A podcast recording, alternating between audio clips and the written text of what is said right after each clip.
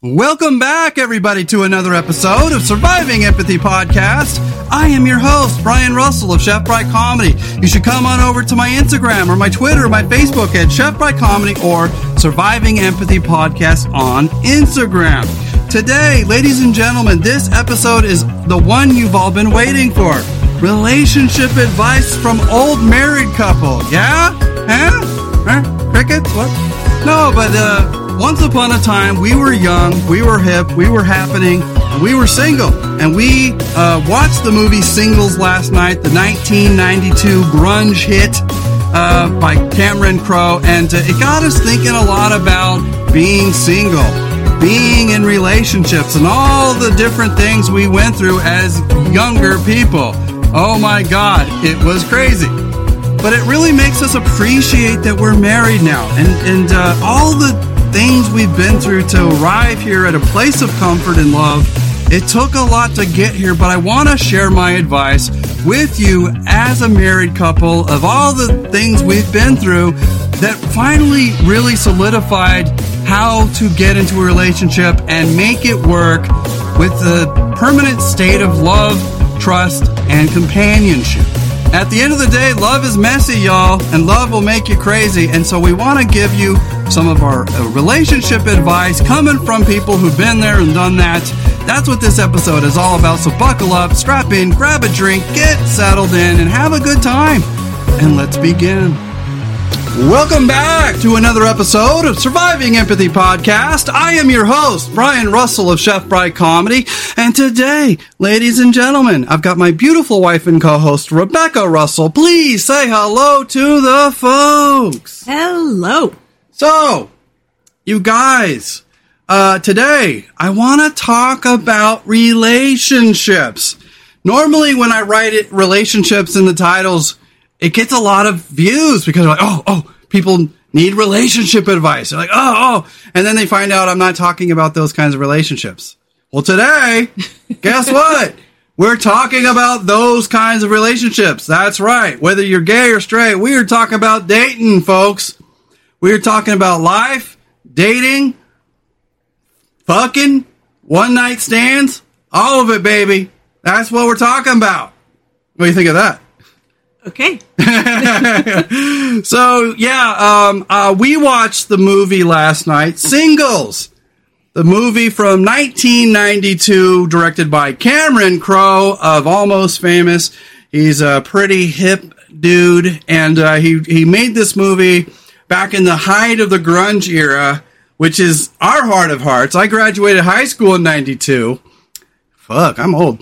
Uh, I, I graduated in 91. Ooh, I'm a, I'm dating my cougar. I'm, I'm, married to my cougar, my cougar cub. No, but um, at the end of the day, I mean, yeah, uh, we were watching this movie because we wanted, you know, we wanted to stroll down memory lane of what it was like during the grunge era, and it was, you know, because the grunge era got played out towards the end.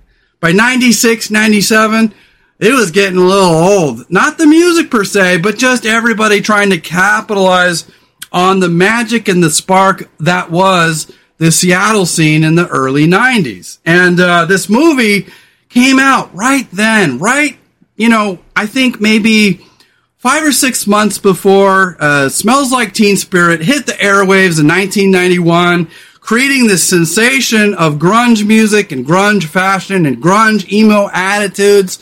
And a lot of the bands that it uh, sort of uh, helped shape, like Stone Temple Pilots and the Smashing Pumpkins, uh, but the grunge scene itself, you know, Alice in Chains, Soundgarden, Pearl Jam, Mudhoney, Mother Love Bone, Green River, you name it, it was all a part of that Seattle sound that really sort of shook up the airwaves when really it was a time when glam rock was getting old and tired. Remember that? Yeah, I do. I remember music went from, you know, up all night, sleep all day, that's right, to something a little more edgy and real and talk about real feelings, talking about depression, talking about anxiety. And so what we wanted to do is talk about relationships, not just in the 90s, but in real life. We want to talk about real life. So we were watching this movie. Uh, do you want to just sort of set up the plot a little bit? It's just basically follows a group of friends and the uh, the perils of dating in Yeah. your early 20s Yeah, in and- Seattle. Well, I've only seen the movie one time before, and I admit I'm not a big fan of romantic comedies. Now, if it's got zombies and a rom com zom, I'm good. But ro- and it's not because I, I'm have anything against love. I love love, you know that. But sometimes um, romantic comedies come off fake to me, and if I can't relate, then it doesn't feel real. And if it doesn't feel real, then doesn't really matter what circumstances they get themselves into because it doesn't feel like it really happened. Yeah. It feels scripted. Mm-hmm. But there's been a handful of movies like uh, As Good as It Gets. I thought that one came off very real. Uh, and this one, this one comes off very real to me as well. And there's a handful that have just become priceless little gems in our history of uh, how to do a romantic comedy right. And uh, and it got to think, it got to make us think about how thankful we are to be married, where we can kind of let our freak flag fly. We can kind of, you know, let out our uh, belt a little bit, let the old gut hang over, figuratively speaking. And uh, it just made me thank goodness that we are no longer living in our teens and 20s and early 30s because, ah, my God, people think it sucks getting older. It does, but in different ways. But at least now we don't have to deal with that constant um, hardship that is trying to be liked, trying to be loved in relationships. And so I want to talk about that because I think there's a lot of you guys who are still going through stuff that we went through, that we've been through, and now we have come out the other side uh, to have a little bit of wisdom on the subject. And so we will talk all about sex. We will talk all about relationships and one night stands and getting drunk. We will talk about the right ones, the wrong ones, and how I know how how do you find the right mate? How do you know when it's right? You know, the beginning of uh, the movie, uh, Kyra Sedgwick's character, can't remember the character's name, but I think it was Linda. Linda. Okay, Yeah. so Linda starts. The movie starts off with the gal named Linda, which is Kyra Sedgwick, Kevin Bacon's, you know, wife. cute, cute woman, cute girl. You know, she kind of reminds me. She's got a kind of a Julia Roberts thing going a little bit for me, but quirkier. Yeah. She's like a quirky Julia Roberts, but blonde. I don't know, but she's real, real pretty, really nice, and um, and and the that's the one thing I noticed about the movie is, ha, I noticed the main characters are always the most stable with a college degree and the good job. and what does that tell you? It tells you that relationships require stability.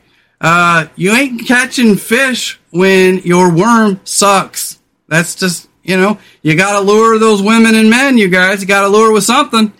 Um, but I just found that a little unrealistic. I'll just say that, you know, it's just like the whole premise, it, it just kind of took the um, sitcom approach where we it's established that everybody has money and a place to live. Okay, done. Check, check. Okay, now we're moving on to relationship. Now, eh, there was a little more to it than that, but but uh, you want to set up the different relationships and the dynamics of those characters for us, please, and then we're gonna start using that as an example uh, of how to uh, get through relationships in your real life.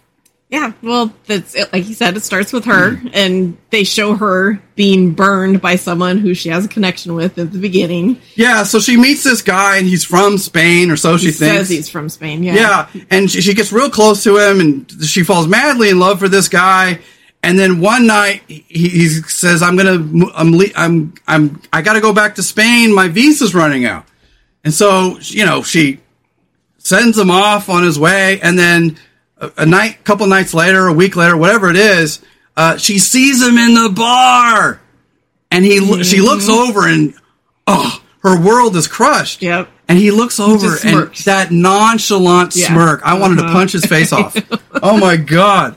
And uh, she doesn't even confront him. She's so crushed. She goes outside. She's ill, and that's where the movie starts. And then and then she ends up meeting this guy already burnt to a crisp by this former dude, and uh, she gives him his gar- the garage door opener as kind of a, a, a symbol of you're always welcome to come into my house and into She my life given it to the other guy. to the other guy. Yeah. Right. Mm-hmm. And so when there's any time there's a garage door scene, It's a trigger. it triggers her former traumas, right? Yeah. Um, you want to kind of talk real quick about the other dynamics of the other characters? Yeah, there's um I believe her name is Debbie. She's the one they kind of call the man eater. She's always on a quest to meet someone and Yeah. kind of goes through So she's the like- one that's always going through the services and all Mhm. that, always trying to show herself as this young urban professional go-getter. Yep, exactly. I can't remember the other characters' names. But- just use their- I know, but um, the the, Bridget. Fonda character, Yeah. she's this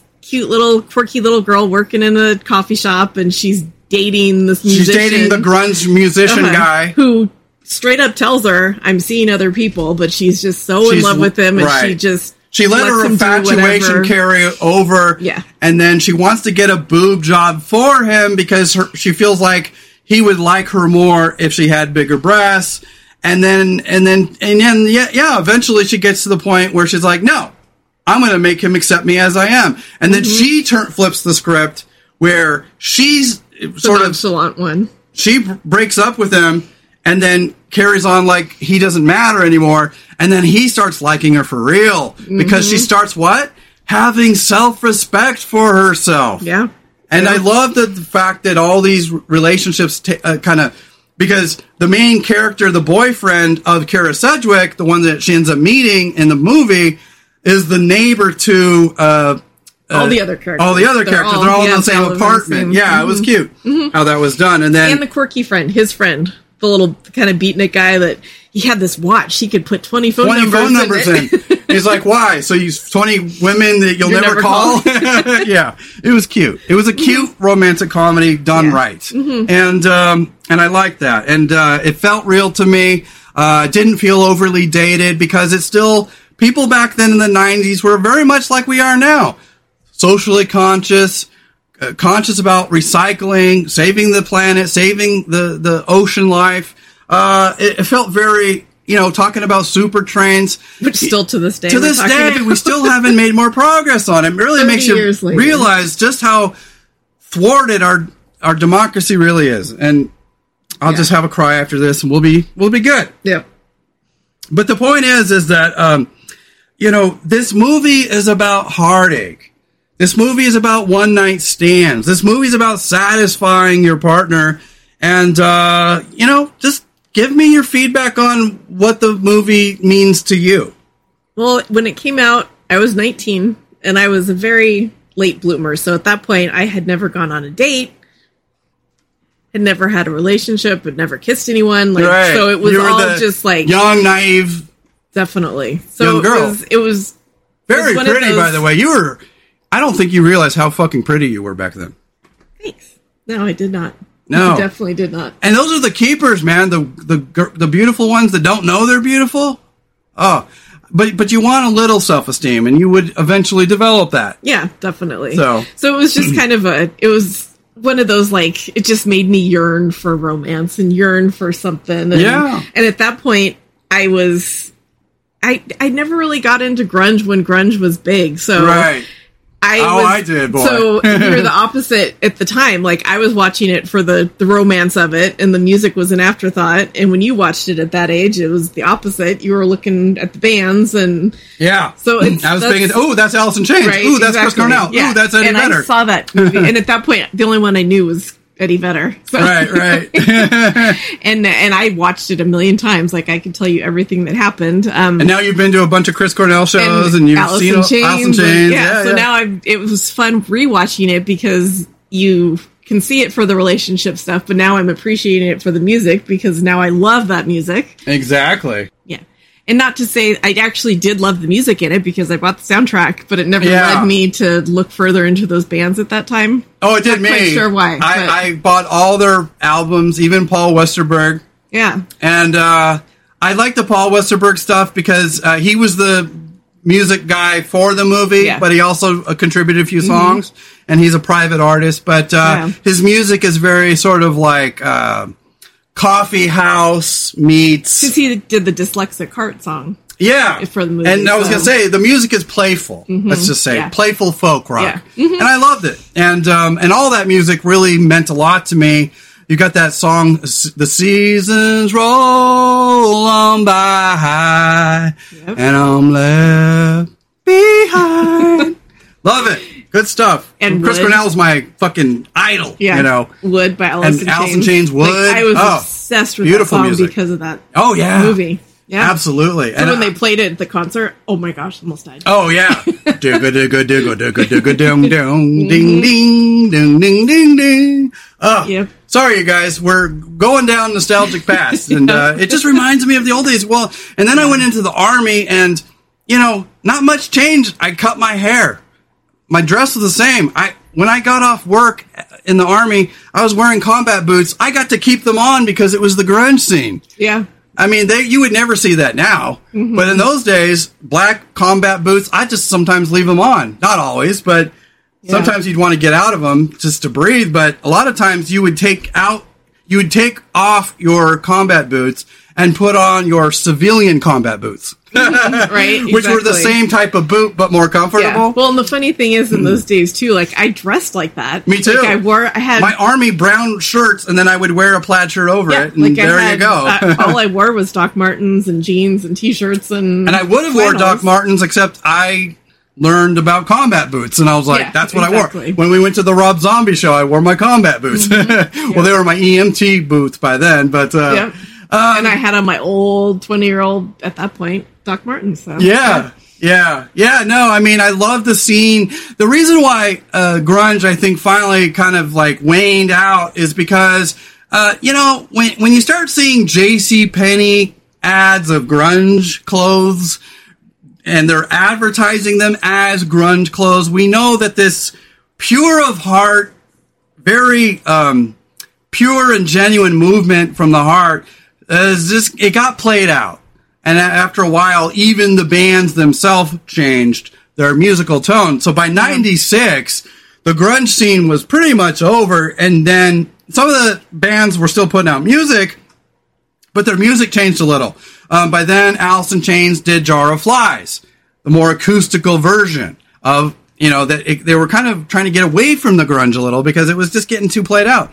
Uh, by then, uh, Soundgarden had put out um, uh, Down on the Upside, where you had Burden in My Hand and all these other folksy type songs. Uh, I, I think they were all having a grunge hangover, and so they all changed their sound a little bit by then. Uh, by then, Pearl Jam had uh, verses. And so their songs kind of reflected how the grunge scene was this lightning in a bottle thing. Uh, it captured this magic and this heart and this purity of the moment. Uh, and then when it got played out, even the bands kind of, you know, just shifted a little bit in musical tone. Yeah. Um, but uh, getting back to relationships, um, what do you did you learn anything in those days from these types of movies or did they give you unrealistic expectations or did they make you feel better or worse about men and males and all those things I think at that point it just made me. I just wanted to meet someone, and I wanted to have a yeah relationship. don't we all yeah yeah.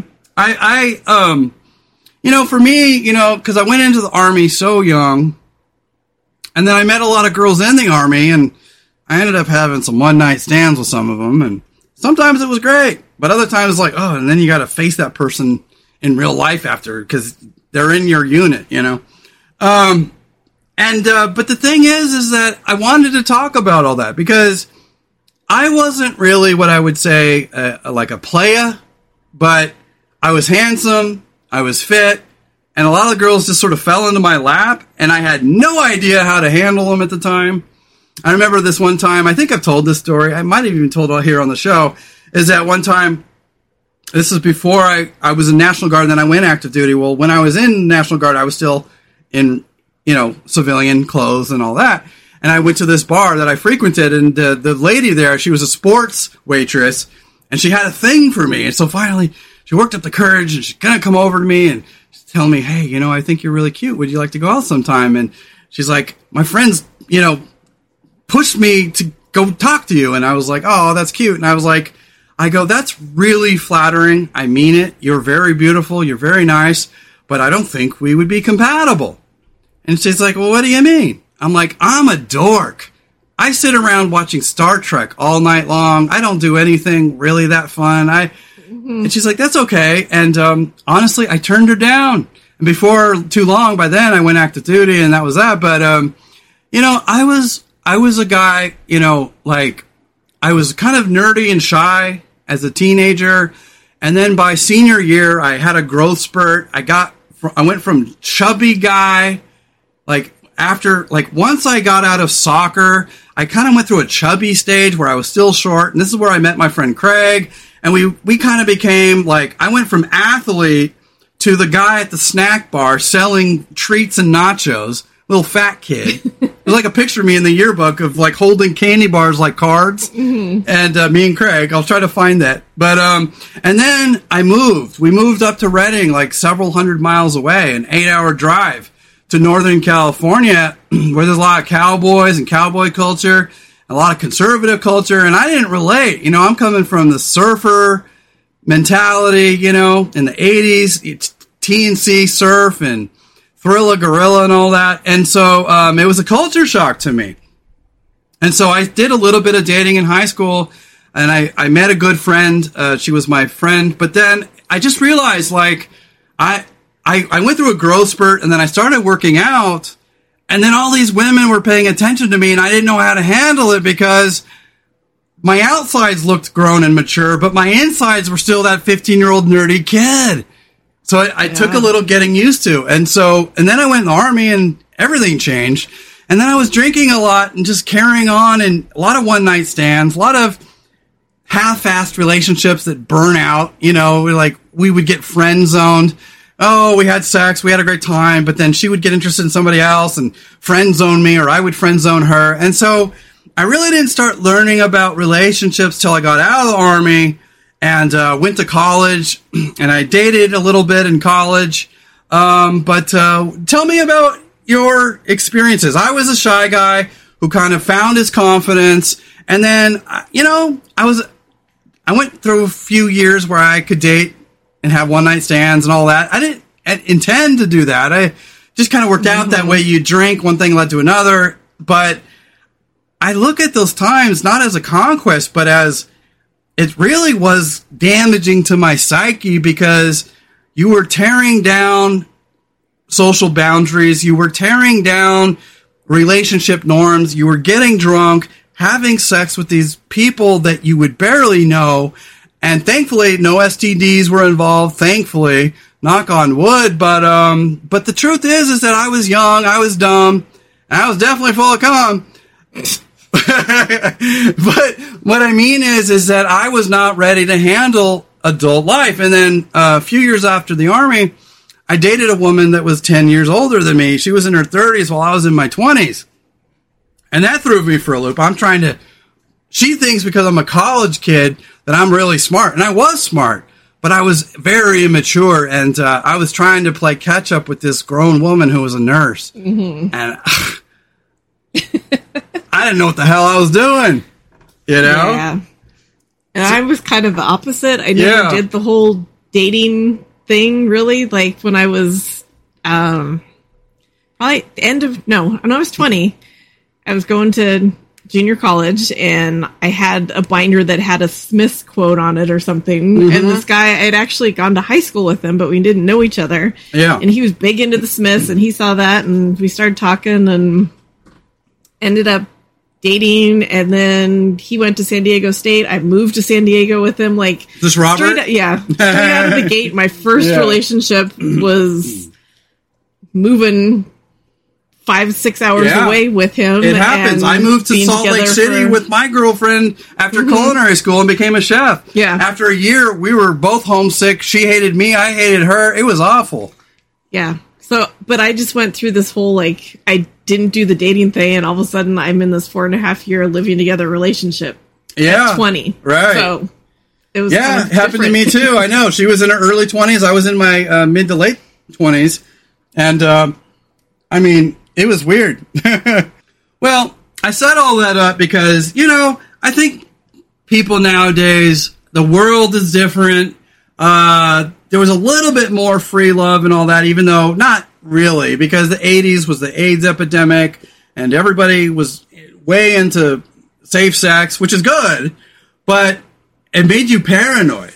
You know, it made you paranoid. You didn't want to sleep around. And um, um, I, I, I slept with a few people that I knew in the army, a few gals, and I, you know, I dated a few people before you. And uh, I remember, you know, my Rebecca and I, we met on Match.com, and I was 34, and you were 35, respectively, and uh, I went on exactly um, two dates and one phone, getting to know someone over the phone. And she dumped me as soon as she saw my picture. I wasn't for her. I was like, well, why don't you just go ahead and tell me I'm ugly? you know, um, I- you know, and I was always a pretty good looking guy, but, um, you know, you're not everybody's type. And some people just don't know how to be nice about it. So when she saw me, she's like, nope. I was like, all right, fine, you know. And so, and then I went on this date with this gal. We went to a lunch date, and uh, she was a an HR gal. She worked in HR, and she was very uptight, very, God, like I don't want to say conservative, but she was a Miss Priss, and she was real, real bitch. Let's just say. I mean, I couldn't believe it. And and I remember I was asking her because we were talking about what's your upbringing, what what's your heritage. You know, she got upset because I asked her what her last name was. Yeah. She thinks that dating on Match means you're dating in on anonymity. No, nobody said that. No, it's She got so people and she got so offended that the whole she ruined the whole day. Yeah. I was trying to be nice, and we were trying. I was trying to, you know, talk about, oh, I, oh, you're Polish, I'm Scottish, or something like that, right? And she got so offended, and and the whole meal was ruined. I just finished my meal quietly, and I literally got so pissed. I told her I had to go to the bathroom. I went to the bathroom to think about what I was going to do. I was trying to salvage the situation. Instead, I left. I fucking bailed on her. I didn't even tell her. I told, I just bailed because at the time I wasn't, I was in a dark place. I, I had um, tried out this one relationship with this one gal and it didn't go anywhere. She had a kid. It was really weird. And, um, and she had just moved back from Texas and she, she had this like pushy Texas personality. And so I'm trying to get back out there. I was working at the army post, making pretty good money. And, uh, and then, so that was two, two girls and I bailed on her and she called me, left this nasty voicemail. I told her to fuck off and it was awful. It was awful, but she was a, she was not nice. Yeah. Let's just say I, she deserved it. Um, but I, I could, you know, I was still growing. I was still learning. And then, um, and then you were my last, you were my only hope, Obi Wan. you know, you were my last shot of, of online dating. And, uh, I remember we talked, we were going to meet at Best Buy. well, I still remember I was at my friend's house when I was looking at my profile and your picture popped up. Yeah. I was And I wearing was a like, Green Lantern Yes, shirt. and glasses. Normally, and glasses. That Uh-huh. would have turned off most people. yeah, yeah. And I remember I was like, "Ooh, he's pretty cute." well, And thank then goodness I was into running in those days. I was really fit in those Yeah, days. I'm still and I- pretty fit, but I was, like rail thin. Um, I was. Yeah, but um, and I was at my friend's house, and I was still still shy. All these eight hundred years later, still pretty shy. Yeah. And I was like, should I give him a thumbs up, or should I wave, or should I do a wave? And I was the one that did the little wave first. Yeah. which was for me that was a big step. That was a big step, right? well, and I remember we started talking over the phone, Mm-hmm. and um, we just both found out that we were the same in a lot of ways. We liked Dexter, we like dark, spooky stuff, Ghost Hunters. Ghost Hunters, true crime. Remember when we went? We met Grant Yeah, Ghost Hunters and told him we met on Match. we met on Match, and we bonded over that. and we bonded over you, Grant, and Ghost Hunters, right? If you guys take a look at my picture above my um, podcast desk, I have a picture of myself with Grant Wilson from Ghost Hunters, uh, the nicer of the two. Yep, exactly. I'm, I'm biased. Yeah, me too. I like I like Jason Hawes too, but you know. Yeah. Um, but yeah, yeah, and then um, I remember we met at Best Buy. I almost canceled almost because canceled. my my computer took a shit, and I was like, ah, I got to redo this whole thing. Ah, fuck it, I'll just step away for a while. And I met you, Yep. and uh, yeah, I, I uh, long story short, I fixed my computer later. Well, Uh, that first day we hung out for like eight hours. yeah. I remember we were like, well, we first we went into Best Buy, and then we walked around that plaza. We Went to the bookstore. we went to the bookstore and then I think we just, you know, I was like, do you trust me? Can we go to Los Osos? We're Yeah. going to go check To out Elfin Forest. the Elfin Forest, right? Mm-hmm. And you're like, yeah, okay. And we went and we sat there in silence a lot of it. And I realized this person feels different. There Yeah. was a connection that it was then we went to dinner unspoken. after that. And And we then sat by the little fireplace in that little was it upper crust. upper crust pizza. Yeah. That's Mhm. right. That's right. Yeah. Well, I just remember having this con- uh, unspoken connection to you that didn't require a lot of talking, didn't require a lot of Yeah. words, and uh, and it was true. And and as we've gotten to know each other over the years, do we have our little differences? Sure, but we get along in in terms of politics. We get we're the same in terms of music. We're the same in terms of movies. So thank God, because I mean, can you imagine if I had just been some right winger that hated all the stuff you Right. love and I mean it would have been it just wouldn't have worked out. It wouldn't have been compatible. And it's funny because you say there wasn't a lot of talking, but for me, it was a lot of talking. Like I talked more than I usually did talk with people. Yeah, So it- exactly. yeah. But I do remember going to work um whenever the next day, a couple days later, whatever, and Yeah. telling my coworkers that, you know, I got in your car and we went somewhere and they're like, Oh, you got in his car? Why did you do that? yeah. Yeah. But I knew I could trust you. I just knew. Yeah, no, I mean, um, I've always been somewhat of a Boy Scout. I'm clean cut, you know, uh, amazingly attractive. No, kidding. Um, no, I You're just, not bad. I just think, yeah, um, there was a connection there. And, um, you know, they say, you know, don't hunt out of your league and don't hunt under your league. We were in the same league and we had the, a lot of similarities in growing up Yeah. poor, growing up with struggles, and uh, we just related to those uh, those those hardships, you know, in a way that if you if I had been grown up with money, I don't, and that was the thing. Living in San Luis Obispo, you're always growing, getting to know people that grew up with money. Yeah. And, and all these uh, amenities that they took for granted. And uh, in some ways, it, sometimes it can come off a little bit spoiled. It can come off a little bit entitled. And uh, you and I, you know, weren't born with that silver spoon in our mouth. And I really do think those, those hardships were something that we could relate to in a very deep and meaningful and spiritual level. Yeah. You know? Absolutely. Well, I set all that up because, you know, at the end of the day, when I do this show, I'm always thinking about what people want to hear. What do people need to hear?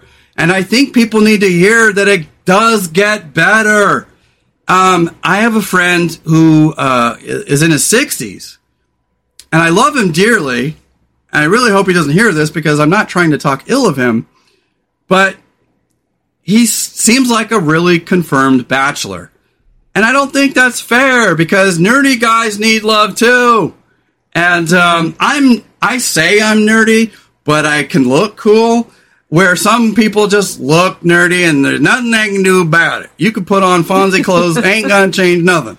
Um, but he's a really good guy and he's confirmed bachelor and um, uh, you know he's now you know making friends with uh, somebody else uh, in, in a town kind of far away in the same state and you know sometimes i feel like a passive aggressiveness there because he wants me to relate to him like we're brothers because he his his best friend died. And and he's been looking for some fair weather something to fill that void ever since that fair weather talk that fair weather friendship that that that void. And I, i'm like i'm trying but i'm an introvert. I'm running my own business. I'm married um, and frankly i hate to say it but we're in different leagues i'm not saying that to say oh how look how great i am i'm not perfect some young guy could probably whoop my ass in the looks department now but i've always been kind of a cool guy kind of hip kind of with it always paying attention to music, always paying attention to cultural trends. That's why I became a chef. Just knowing what was cool, what was hip, what was in. And uh, when I was, you know, you try to be relevant. I don't know how relevant I am today. a little bit out of out of practice, but um, my point is, is that I see these men and women out there just dying on the vine, wondering who they can trust, wondering if it ever gets easier. What do you think? I mean, should they give up? Ho- Should they? How do you? Because I see a lot of relationships that you know, like I was thinking about uh, our friends from Oklahoma. She's married with two kids, married to a guy. he has kind of a had a hard upbringing by a couple of parents that might not be nice people, and he seems to take on some of these bad traits as well. And I look at him and I look at her and I'm like, something's not right about this picture. She is gorgeous, beautiful physically and smart and nice and kind. Yeah. And, um, and I see this guy and I, I don't mean to judge, but I'm like, you can do better, girl. and I don't mean, you know, it's, it's not my business, but young love, man, is blind. And, uh, so I guess what is your best advice for younger folks in their twenties and thirties who are still looking for love in all the wrong Yeah. places? a lot of it's just you have to go through it to learn it. Mm.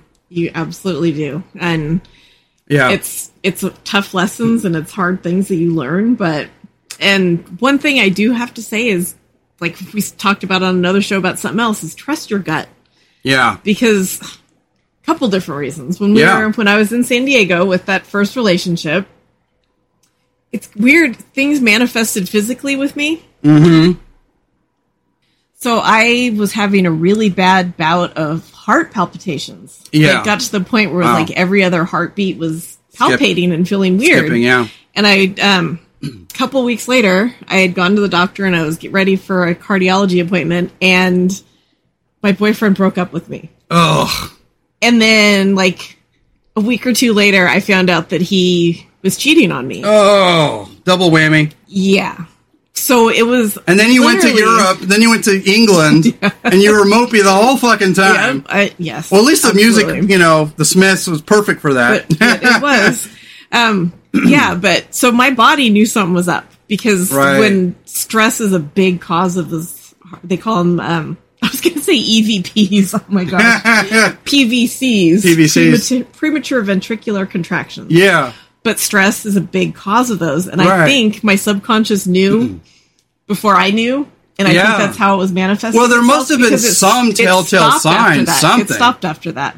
Yeah. Yeah, well, the main telltale sign was one night he went out, got home really late, looked really like super hmm. pale, like, and he said that the car had broke down when they were mm-hmm. like he and his friend went across the border to Mexico because we were in San Diego, Yeah. And I'm hundred percent sure that that's the first night something happened. Yeah. I know now that that's exactly Right. what happened, and just little things, and I'd see like and he was pale because he couldn't lie to you, he was lying, but but he yeah. was lying and he was not very good and at I it. but- remember I had yeah. found like in a bag there was a, a comic that had been printed up, mm-hmm. and the heading you you know it prints where it came from, and it was a veterinary office. Yeah. of this girl that I was friends with, who worked at a veterinary office, and that was where it was printed up. So just Yeah. these little things that finally like came to a head, and Yeah, right. Little telltale signs. little, so well, trust your gut. Yeah, trust, Trust your, your gut. body. You know, well, and the thing is, is like you met me in a weird time because I was always, always, always gainfully employed. I was a, a- an overachiever in many rights. Uh, I was always shooting big, and I'm still shooting big. But the difference is, is that by 2008, the economy had crashed.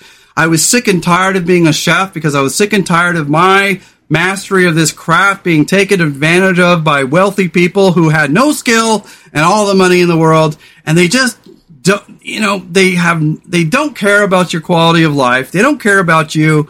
And i went through i helped open so many restaurants where they stole my ideas. And uh, i really was a master of my craft at the time. I, I dedicated my whole life to becoming a chef and an artist and uh, it taught me with with my military discipline. It really taught me to hone my discipline and my craft, where I really was quite good. And then I ended up moving to uh, Sacramento for a while, only for a few months because uh, I ended up getting a job at this place called Biba's. Biba Caggiano. She's got seven or eight books out. She's since passed. Rest in peace, Biba. But her executive chef was a fucking hillbilly a hole. Just football and beer. That's all he cared about. And uh, he was a jerk. And uh, and then I wasn't getting along with my best friend, who's the chiropractor, and uh, he had just bought in this new house, and he was spending all his time with his uncle and these other people. And then he would tell me to come over. I'm like, I'm at your house. Why didn't you come by and get me? I don't know my fucking way around, you know. And so it just didn't work out. And I worked at that restaurant for a little while, and uh, it was neat getting to know Biba. She was the owner, and she's pretty famous. and I've met you know a handful of chefs. I've met you know uh, all the greats: Wolfgang Puck, uh, Emeril Lagasse. I got to meet uh, um, Julia Child. You know. Um, and so I'm very proud of my past as a chef, but I had to finally cut ties with the fact that unless you got money, son, you ain't starting your own restaurant, especially in California. And it just took so much, you know, time and money and schooling to do. And to finally let go of it, it happened right when you and I met. I was working at the army post, making pretty good money. And, um, but it was a long way there and a long way back. And I worked all these hours and, uh, yeah. And then the more toxic that became with all these crazies out there, uh, I was spending more time calling out. I was spending more time where I'd be stuck with you down in San Luis and I got to drive all the way home and go to work. And I'd call out and I realized I was at the crossroads again. And that's when I quit that job and I went into EMT school. But then I just realized the economy was shit by then. And then Obama became president and it was just, I'm so sorry that you had to meet me at the strangest time in my life. Feels like Fight Club, you know? You met me in a very weird time in my life. Yeah. um, and I'm still kind of trying to figure out who I am and who that is. Um, because when you're intelligent and experienced, but you don't have a lot of money, you're put in this precarious position of having to always settle, settle, settle for less. And I'm, I guess I've just done it too many times before where I got to a point where I just, I can't settle anymore. Speaking of settling, Yeah. you asked me before what advice I had for younger people when it came to relationships. Yes. Um, so after I came back from San Diego, I was back dancing at the college again. Yeah. And I met someone and he was probably six years younger than me, I think. And Mm-hmm. we, I, I guess we dated for like four years or so, but the whole time he, he told me, like, just like in singles, he told me he didn't want to commit. He wanted to be open to see other people. And I just, that was- Mm-hmm. Ignored that part. ignored that part. Yeah. And I there's so many times over the years when my gut was telling me Was me that the just- Latino fellow? Yeah. Yeah. When my gut was telling me this isn't right for you. Like he's nice, whatever, but it's not right for you. You guys have nothing in common. It's just Yeah. it's not a good fit. But I didn't want to hurt his feelings. Oh, God. Or I didn't want to be by myself. Yeah. So I ignored that for, Right. It was probably a good two years that I just pushed And down so, what is your advice my- to women entering into relationships? don't settle.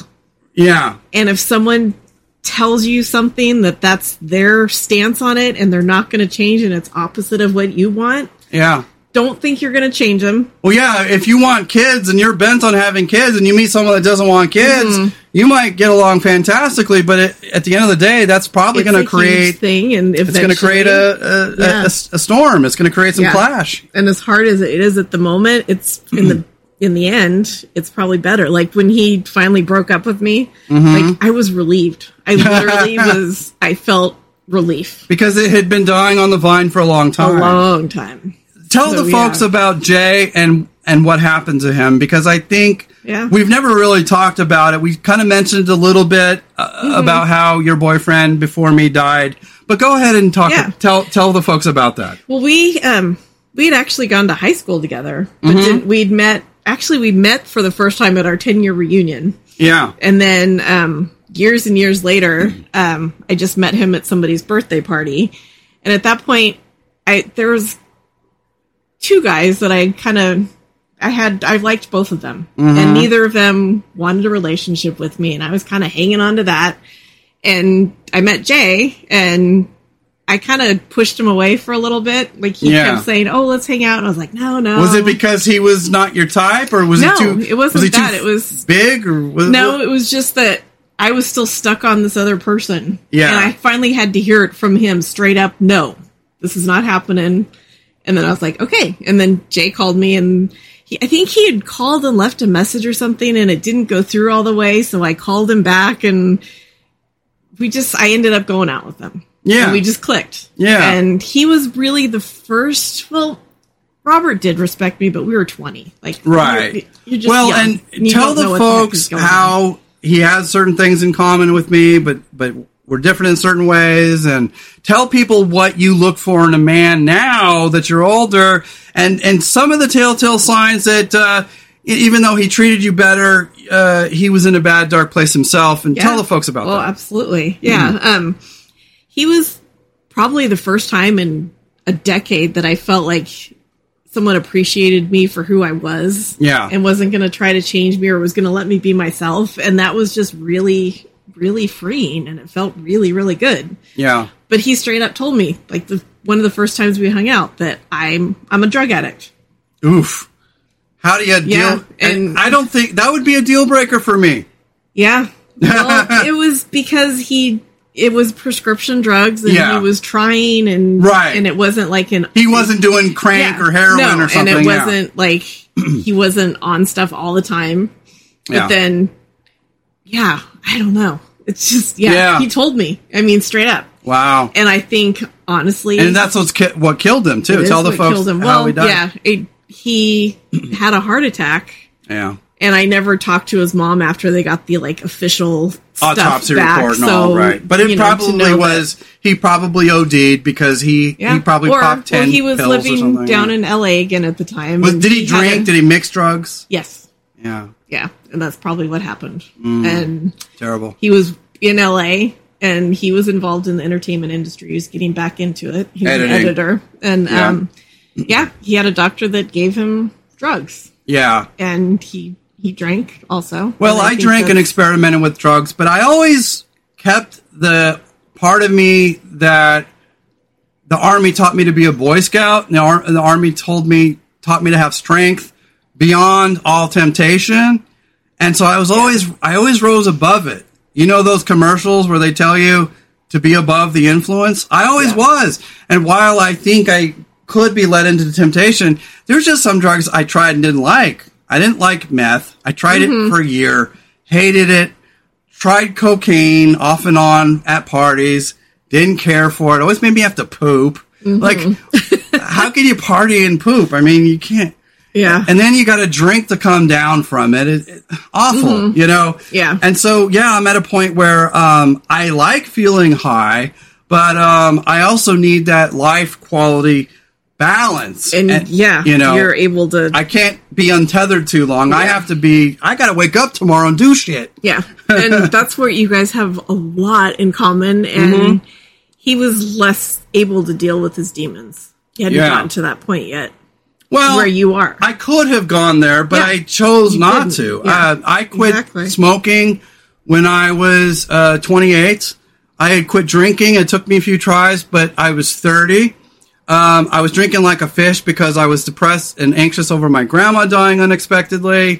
Uh, I, I, I resent I, I resented my grandfather a little bit because of the way he handled it. He left a phone message on the answering machine that didn't go too well. But then I grew to realize that he was just old and clueless. Um, but then I held a, a little bit of resentment there, and uh, and then he moved down a few years later, and that's when I told you that I wish I had treated him a little better. Yeah. I didn't mistreat him, but I, I just because I was good to him too. Um, but uh, he just had to deal with the anxious Brian, which is not the fun Brian. The Yeah. fun Brian is the one that's in control and relaxed and calm. Um, but I had to, uh, you know, search for that because yeah, I could have gone, you know, off the deep end with drink and drug. Um, I quit smoking pot for a really long time. I smoked pot in culinary school uh, because I was trying to alleviate my drinking demons because I was going out getting drunk a lot. I did have a living girlfriend at the time, so I didn't. That probably kept me out of a lot of trouble because I could just drink with her, be at home. She went to Yeah. school, I went to school, so uh, we lived with her parents. We had stability. Uh, his her parents were both, um, you know, graduates of Harvard. Uh, her mother was a retired English professor. He worked in computers. They were geniuses, but they were dealing with the death of their daughter, their first daughter, their, or excuse me, the youngest of the two, her younger sister. And uh, it was just very broken and weird, but because I was broken and weird, it worked it out. worked. Yeah. Yeah, and then and then I moved back, and then I ended up meeting Jenny, and you know we we kind of dated, and then we moved to Salt Lake City, and uh, it's just so weird to look back on now. All the Right. relationships and all the Yeah. turmoil, to, to all the drama, all the tumult. Uh, because I worshipped uh, Jenny in a lot of ways, but my depression and my anxiety over wanting more out of my chef career manifested as frustration. and uh, she got to see it, man. And uh, I, it probably was what broke the camel's back is my anger got out of control. And, uh, and, and so what I had to do is I sobered up and got a better life is I had to learn because you remember Yeah. the economy took a shit. I left my job. You come home. You saw me out on the porch with a beer in my hand, looking just like your dad, angry, Yeah. crusty, and uh, and I realized that no, no, no, I cannot let anger and frustration rule me, and uh, and I and I haven't. And uh, uh, the the good thing is is that I know my demons. We're best friends, and sometimes they talk me into things I shouldn't do. Um, but a lot of times I tell my demons, no, no, bro, I gotta go to bed, man. I can't be doing this shit Yeah. you know, and I don't Exactly. seek drugs. I, I smoke pot, and that's it. Smoke a little bit of pot, you know, little stuff here and there. Drink once in a while, but no, you know, I can't Yeah. hang. And uh, I think you know, the difference is is that Jay and I had the same demons. It's just that I had better mastery over them than he. Yeah. 100%. and I don't know if he ever would have gained mastery over them. Yeah, I'm not sure. I don't know. And if things had turned out differently, we would have probably been living in Los Angeles, which would Mm-hmm. not have contributed to helping with that kind of thing. No, especially in the entertainment biz. Exactly. So I can see that it could have gone really badly. Well, and me too, because I was in radio. If I had gotten more into radio and it hadn't ended, who knows what it would have done to my ego? Who knows what it would have done to my career and the Yeah. parties and the women, the lifestyle? Um, you know, I'm at a point now where um, relationships, you know, they were never easy for me. Uh, I, I was good with women because I'm nice to women. I, I I always had fitness and looks in my favor. Knock on wood. I hope I don't lose that. But um, the point is, is that uh, uh, I think my lucky stars that it was so easy for me because for some guys, they're trying like mad, and you know they're not ugly. They're just unique. Yeah. And um, some people just, you know, guys like my friend need to find girls like them, you know, and seems like women are always start trying to shoot above their weight class. I don't know. Oh, it goes Goes both ways. So, yeah. Yeah. Definitely. Yeah, because I know men beer gut and they're like, I need a beautiful woman with Yeah. big tits. Like, who do you think you are? Yeah, exactly. So Well- yeah, you just don't sell yourself short, but also just know where you are. Like, well, and and that's the if there's a, if there's a point to all this is that we all deal with like living with our parents. We all deal with poverty and bad jobs. We all, you know, unfortunately, there's no better um, boner killer, if you will, than a man without a job, a man without money, um, or or living at home with your parents. Uh, we're all, you know, we all kind of had to get real fucking comfortable with weird shit right away. And uh, we ended up moving with my mom for a time, and then we moved out so I could go into the firefighter academy. I ended up getting out of that because it sucked ass, but I loved the EMS academy. And then I tried to become an EMT, and uh, uh, uh, you know, my tragic circumstances in school when I went on the ride along made it to where I didn't want to do it after that. When you go out the first day and you come across an accident with eight dead people, that'll Yeah, and I saw dead course. bodies everywhere. not not pun not intended crash course. Well, we got the neighbor with the leaf blower out there, so I hope that doesn't interfere with things too much. But um, getting back on track, we're we're almost at an hour. I I really want this to be. Uh, see, I want people to understand that relationships are always difficult. There's always going to be drugs and alcohol involved. There's always going to be one night stands and regrets. There's always going to be um, sexual differences. Um, you know, like the one thing now that we're married and we're happy and we love each other and we're best friends and every, all that is taken care of, um, you get to a point where you, you're not making love enough. You're not making love enough, and you know, and and we're broaching a sensitive subject, but it's not because I'm not attracted to you and vice versa. It's that you're dealing with all these emotional turmoils, sadness, despair, politics, Antidepressants don't help. antidepressants, right? And that's the reality is that life ain't sexy, man. it is not. And that's why We when got that out of the way right off the bat. Well, yeah, because listen, man, life is ugly and brutal, and sometimes you got to live at home with your folks, and sometimes you go you go a time where you don't have the right job, and you're looking for the right job, or you're in school, you're doing this, and in the meantime, you're living with your folks, or you're living with help, uh, and uh, it ain't sexy at all, man. And you gain weight, and you look fat, and you look gross, and you feel gross, and that you know that's just life, you guys. So don't stop dating just because you got a couple extra pounds on you. No. And don't Yeah. stop dating just because uh, perhaps a man or a woman isn't exactly your type. Um, as you get older, I think young people are embarrassed by everything, ashamed of everything. As you get older, you just go, Yup, this is me. yup.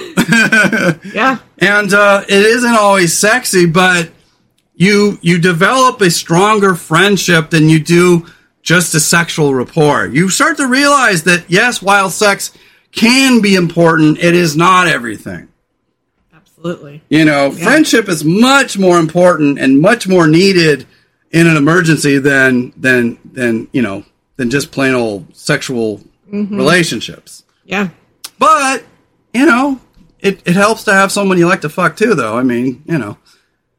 Thankfully, I like fucking you, but I don't know. Like I said, depression, anxiety, life problems, Living with parents. living with, with extended family in your home. Yeah, privacy um, issues. yeah. It's it's a fucking buzz killer, y'all. and that's why we wanted to talk about this because I think at the end of the day, I mean, most people who are looking for relationship advice want to hear what they should do. What can I do? What should I do? Tell them, babe, what should they do? Meet or find someone that you are absolutely comfortable with. Yes. Like one of my weird things was always eating in front of people. yeah. And I knew like when the first day I met you and we went out and had dinner and I didn't even care, like I didn't feel self conscious. yeah. Like it's kind of like when you know, you know, Yeah, yeah. but find someone you're comfortable with that you have things in common with. The but first time also- we made love was in your um when Sandy's bed. it was. yep. Well, thank goodness to Sandy because that whole like house sitting thing It just- helped. it threw us into like well, yeah, because at that time I had just moved out of my roommate's house into my mom's place. I, was living in a converted garage with roommates. right. So it like gave us this privacy and kind of mm-hmm. threw us into like living together. Yeah, it kind of made us feel like what right it would be like if we lived together. and it just yeah. felt right. It just felt our so domestic situation worked out really nice. Yeah, I remember it was like our second or third date. We were at Sandy's, and I remember we went to Taco Bell, and you cut the cheese. I could have been an ender, Oh boy, me I surrender. but But it helped. I It- had never. So I lived with Robert for four and a half years. holding in farts for I four years. never farted in front of him. really, Never. Oh my god! And my co- remember my coworker. I don't want to name her. Right. I can't imagine she's listening, but Yeah. she's been with her husband like decades, and she's still, she's Really? literally, yeah. oh my god! So- no way. So yeah, we got so- that out of the way right quick. We did, and but and that's what it just we were comfortable together. Like we had We- so much in common, Yeah. and trust your gut. yeah. If something's telling, What was it about me that made you feel comfortable? I don't know what it was exactly. Like it. Just, I've always been a nerdy Boy Scout, but um, It's just your whole. I think just you. Yeah. You just made me feel comfortable, and I think. Were you it attracted that- to me? Yes. that's yeah. good. Well, that's good. I, I, I still am. that was pre-beard too. it was pre beard. yeah, I was rocking Yep. the clean shaven. Yep. Yeah, Um, and I think that's just so important to have because sometimes you know I'm it's still attracted like, to you too. Thanks. Yeah. Um, the whole She used to be a dancer, y'all. You should have seen her back in the day. I Ooh, did. boy. I still need to put some of those videos online. I I've got them all know, man. DVDs You were right rocking there. it. We should put it on our YouTube channel. We should. Yeah, Chef fun. Bright Comedy, you guys. YouTube. Yeah, Do it. Let's do that. I have Yeah. the DVDs right there. We'll do it. We'll do it. But, we'll let you um, know when we do it on the yeah, next the episode. whole like opposites attract thing. Yeah, yeah. But you gotta have some things in common because we have Right. our own outside. Oh yeah, things we've that got plenty of interested in, differences, but, you know. But But but at least politically, I think you have to share the same Yeah. politics. I do. I would well, have to. it's like, too divisive now. I don't yeah. know how you could ever talk about know. anything. I don't know either. You'd be living in different worlds. yeah, and I'm, I'm in that agnostic atheist group on Facebook, and there's think- a lot of women who, over the past couple of years, have like they've gotten divorced because of it. Like Right. literally these days, at least. I think you need to have the same politics, and you, it would help to have the same religion or spirituality, at mm-hmm. least in some way. Like, Another thing in that group, there's women that are atheists whose husbands are still devout Christians, Right. And that's a huge. and when you, well, thing. yeah, because that changes your whole life. Life changing things, it's hard to ignore. yeah, And when you're talking about the political divisiveness of our times, I mean, if you were sitting here this whole time, you know, listening to my Trump rants, we wouldn't be together no, still. I wouldn't be able to do it. No, no, it'd be like madness. It would be like, you know. So thankfully, Yeah. we have that. We have politics in common. We have same sensibilities, a gentleness, uh, a lovingness, uh, uh, and we're, we're both kind, sensitive people. Uh, just that, yeah, I grew up as a boy, so I went through a wild phase, but, um, but the Boy Scout was always there.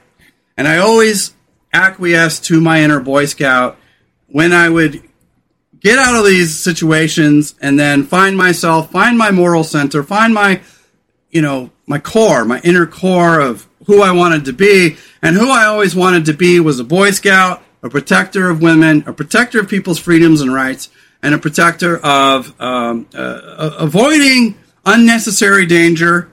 You know, yeah, I jumped from a helicopter. I jumped from an airplane. Wouldn't do it now. I'm not taking any unnecessary risks. I see too many things online now where people are like their last photo together before they died, have, having fallen know. off the Grand Canyon. I know. Oh my God! You got you know you could just go to some place dangerous and accidentally fall and die that day. Mm-hmm. Oh, I have nightmares about that kind of stuff. you know. yeah, And while I'm not a coward, I'll I've done some pretty scary things. I was skateboarder, military guy, jumping, climbing, man of action kind of guy. But um, now I'm just like, uh, no, no, I'm good. I'll I can see summer from the, from from my window right here. Thank you. yeah, yeah. and I never used to be that introverted, but I, I think the crazier the world becomes, sort of the the more uh, uh, I'm just comfortable and happy by myself. Do I get lonely sometimes? My depression tries to tell me that I'm lonely, and then I'm like, you're on a planet full of eight billion people, and be glad you don't know your fucking neighbors. You wouldn't want to know them. Yeah, I know. And I hate to say that because there's good people all over. But you see people You know. talking about like you know on Facebook that have like this neighborhood where everybody's like always going to each other's houses. And Yeah. that, that sounds like Borrowing cups of sounds- sugar. Sounds awful. Yeah, I've had that. I was when I was living with Charles. Uh, his neighbor was this guy that owned the cigarette store and had a Russian bride and all that. Mm-hmm. And they were coming over all the time. I was like, oh. Yeah.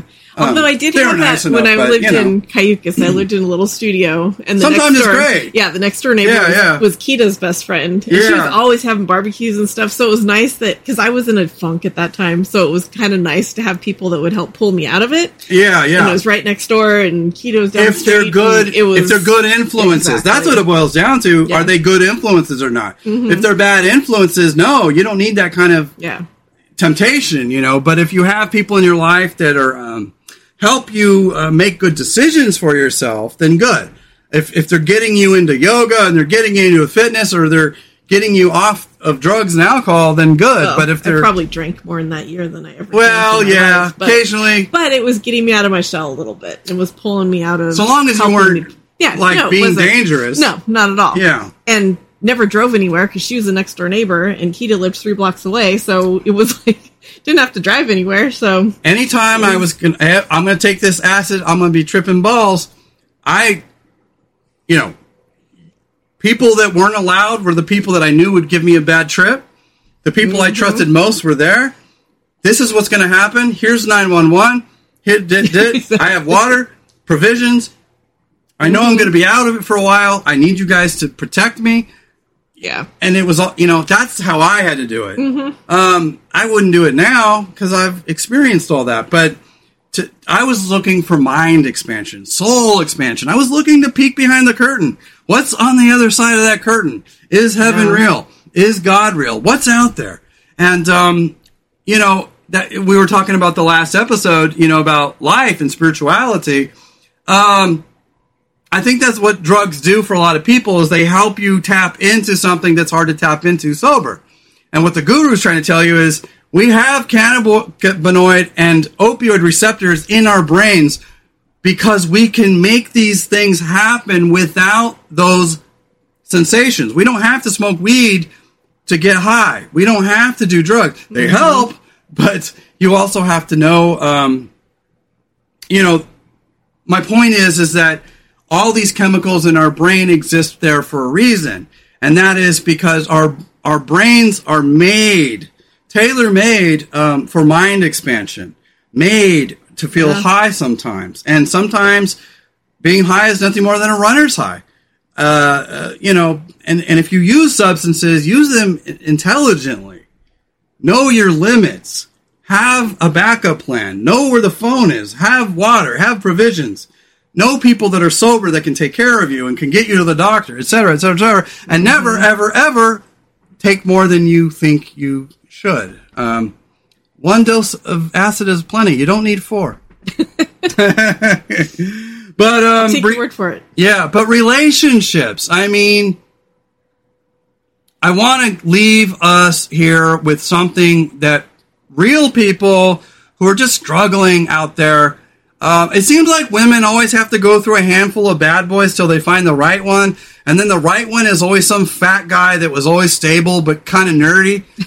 hey, you guys, your Fonzie isn't the one. Your cool guy is always the wrong one. Just get your fat man with a job and, and, and shut the fuck up and live the rest of your life and enjoy your life. I mean, I don't know. It just seems to me men and women both do that. They always looking for the ideal. And then as time goes on, they realize what they thought was ideal was actually dangerous Yeah. or not good for them. Yeah. So what would be your advice to ladies these days who are looking for love and just realize, you know, either their standards are too high or um, it's all about looks. It's all shallow. It's about fitness. It's about looks. It's about love. It's about youth. Youth fades, bro. Yeah. Looks fade with time. So what? How can we have a relationship of love and friendship that endures over time? First off, I can't even imagine dealing with that right now. Like if I had to deal with that, Oh God, exhausting. I, wouldn't. I know. I would be the crazy cat man. Yeah, exactly. I think it just comes down to knowing yourself and knowing who you are Yeah. and sticking to that and finding someone that appreciates you for that, for who you are, that doesn't expect you to like, Yeah. At the end, at- isn't trying to mold you into their. Well, that's just it. I mean, you and I, I think the reason why it works is because we have fun together. We're one part serious. We're one part silly heart. We're both depressives, but we don't feed into each other's um, uh, uh, demons. Like, if you're a crack addict and you're dating another crack addict, chances are you're going to get worse on crack together. So the same could be said for depression or anxiety if there ain't ex- at least one of you who can um, safeguard against going down that depression rabbit hole together, um, it's good that you guys can identify with each other's depression. But if you're somehow feeding into drugs and alcohol, or you're feeding into uh, pathological behaviors that are going to ruin you, uh, someone in that relationship's got to be wearing the pants, doing the adult thing. And so when you find an an addict with another addict, ten, nine times out of ten, they're just going to get worse together until things fall apart. You and I work for some reason because we're both grown up, we're both adults. You've been, I think we both have a silly side and a childlike side, but we all both have an adult side, and and mm-hmm. somehow that works. And you know, because you were in peds for twenty years. I was in the military. I've worked as a chef. I've been in very professional environments, and I think what really makes it work is knowing when to be an adult and knowing when you're only being an adult to satisfy this sense of ego and arrogance and pretense. The impetus that you have to be keeping up with the Joneses. This idea that you have to be, you know, dressed a certain way in order to be an adult. I've always dispensed with those things. I've always been non-conventional, and I think what works for us is you've always let me sort of be that. You've never tried to stifle me or stop me, and I've never tried to stifle you or stop you from being who you are. Yeah. So at the end of the so day, I mean, what it boils down to is just let each other be different. Um, if the other person isn't being respectful of you, then yeah, you know, put your foot down. But at the end of the day, I mean, um, opposites can attract, but it probably helps to have similar life views and life goals. Yeah, if you're with some deadbeat who has no ambition in life, uh, and you have goals, uh, drop that motherfucker off at daycare because he ain't gonna fucking live up to your expectations. Yeah. Absolutely. And that's the thing about this, like with me, is I've known some unemployment, some droughts in my life, but I'm a go getter, boy. It's just that what is there to go get? Go get lost in the shuffle and then come back and go, fuck. You look like that cat on a Sunday morning. He's been sitting on the lawn looking like he did drugs all weekend. Yeah. You know, you go out in that world and you realize it's kicking your fucking ass. Oh my God, these jobs. Oh my God, some people. And the, it just, you read these articles about young urban professionals, and I think that unless you live in Manhattan or some inner city, uh, that is not a reality for most people. Most people have to go work retail. Most people have to go work as a nurse or, or some medical profession or something of that nature. It's either medical, retail, or service jobs. These this idea that you're going to have this like yuppie lifestyle with this yuppie young urban professional and you're going to live in the city and you're going to you know go down to Soho on the weekends and eat sandwiches like that's a fucking pipe dream. I mean, get used like if you want kids, you better sniff some poopy diapers and hope that it doesn't make you gag. I mean, you know that you know like uh, the shows like the the prisoners that take these youths, these troubled youths, and they send them down to the prison, and then all the prisoners scare them half to death with their Yeah. stories. Mm-hmm. That's what I think young parents need. I think that's what young love needs is reality checks because Yeah. they're so in love, they're so young, and they're so fucking dumb, so naive, and um, and let's like you and I, we don't hold each other to these like perfect standards. I wake up and you smell my bad breath, and I smell your bad breath every day, and yet we're still together. Yep. That's love, baby. and the air purifier. Yeah, thank God for the air purifier. Gets rid of all the fart and bad breath smells. oh my God. But uh, what is your final advice for men and women in their 20s and 30s that have been heartbroken, looking for love, trying to find um, their soulmate? Uh, is there such a thing? And uh, what should we? What can you tell people when you're entering a relationship? What are the signs that this might not be the one? I think the biggest sign is if you're just being yourself and somebody's trying to change you. If it's not like some horrible thing that should be changed. Yeah, like and I also- drug habit. Yeah, and we've talked about gaslighting.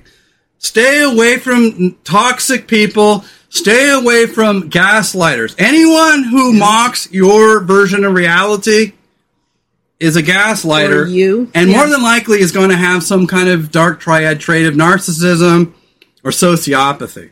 Yeah, absolutely. So just yeah, it you have to be with someone who lets you be yourself. Yeah. And I'd say trust your gut, even if your heart is telling you something different. Yeah. Because Yeah. a lot of times that's and what are some telltale signs that you're with the wrong man or you're with the wrong lady? well, like I said, if you're you're just being yourself, if they're trying to change you too much, if they're constantly putting you down, Yes. if they're doing things that you just fundamentally don't agree with or don't like, Yeah. that's kind of a And- sign and- that you're not going to work together. Yeah, and if you notice how you argue, I mean, we've had a couple drag down bashes, and I was trying to tell you that, babe, this is normal. Like when you get into a bad mood and you start to argue, some it's not good if it keeps happening. Thankfully, we've only been in a handful in our 13, 14 years, but um, we've had four or five pretty good arguments, and um, it's not fun. and it's not pleasant. And um, notice the difference between people who argue who don't want to argue and people who argue because they love it.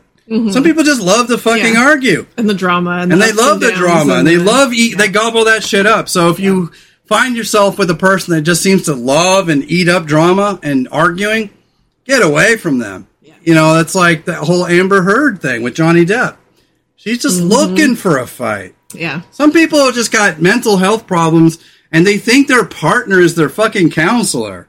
And it's Yeah. like, while you should try to help each other, um, it seemed to me like she was in a perpetual state of unrest. And that Yeah. you can't you can't be someone's caretaker. yeah.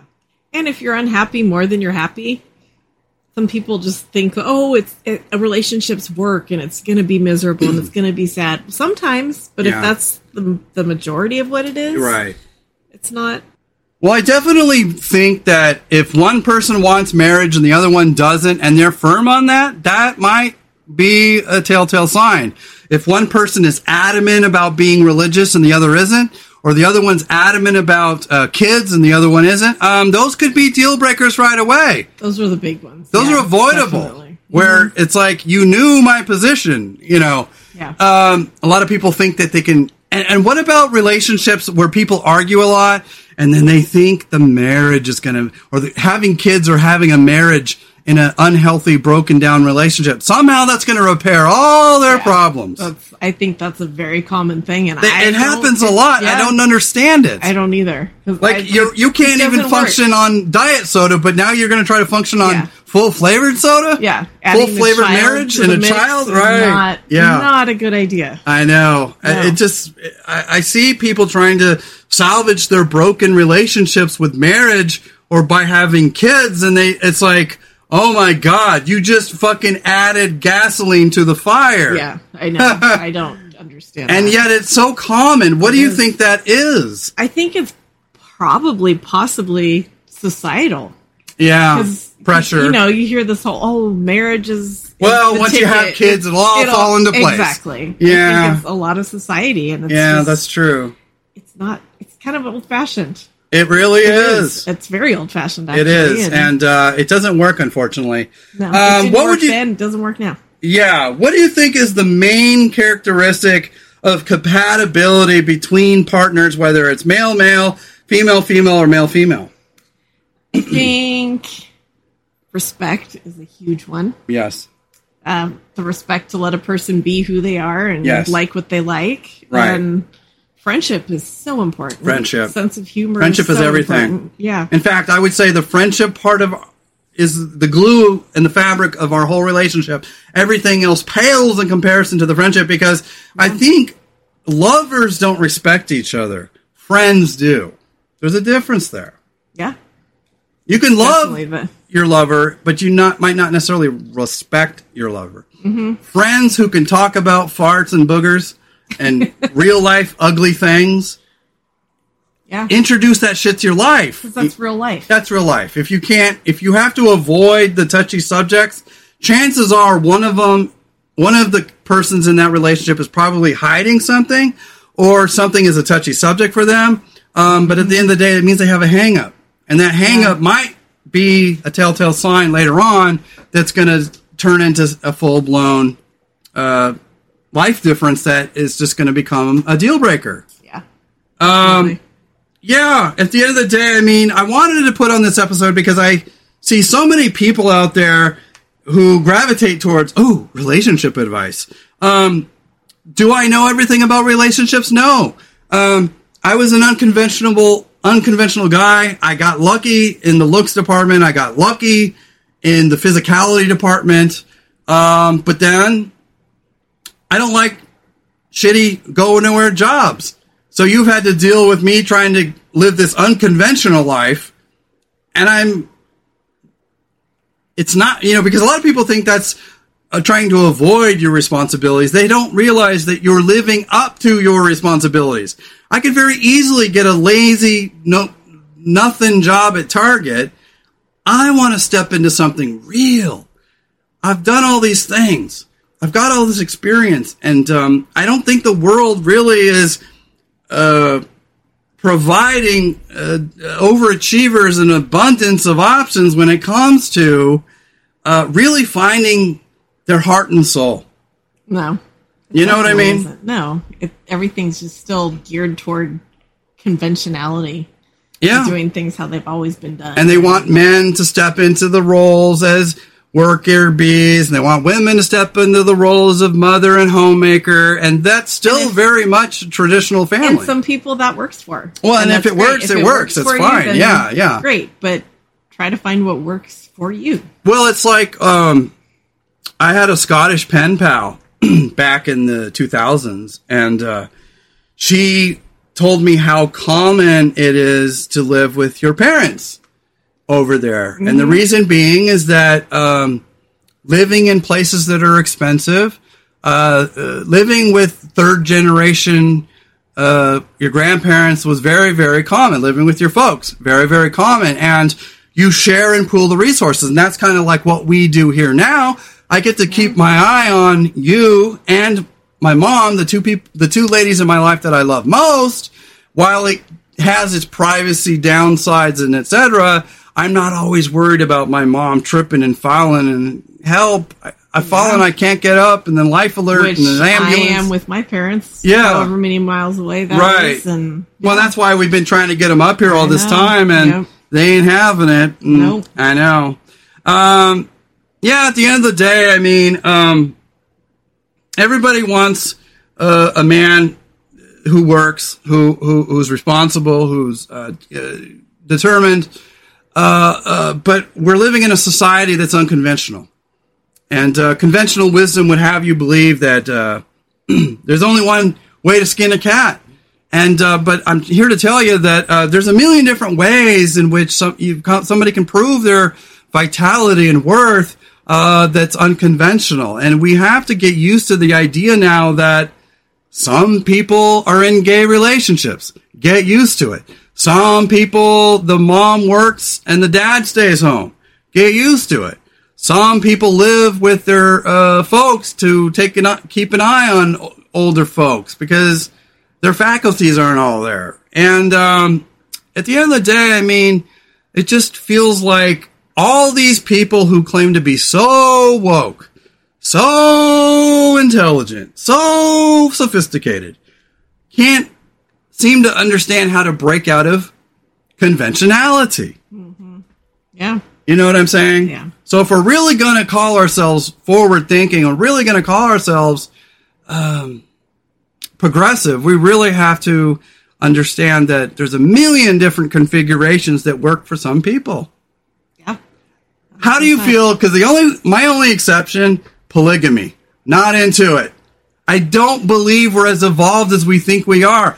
Petty jealousies always break up relationships. I've seen, I've seen both. but did There's it work out in the well, end? There's literally there's a, there's a I'm not against them. I'm just Yeah. saying I don't think they work I- in the end. that I follow on Instagram. It's Mhm. a woman, woman, and two men, and there's a kid involved. And yeah.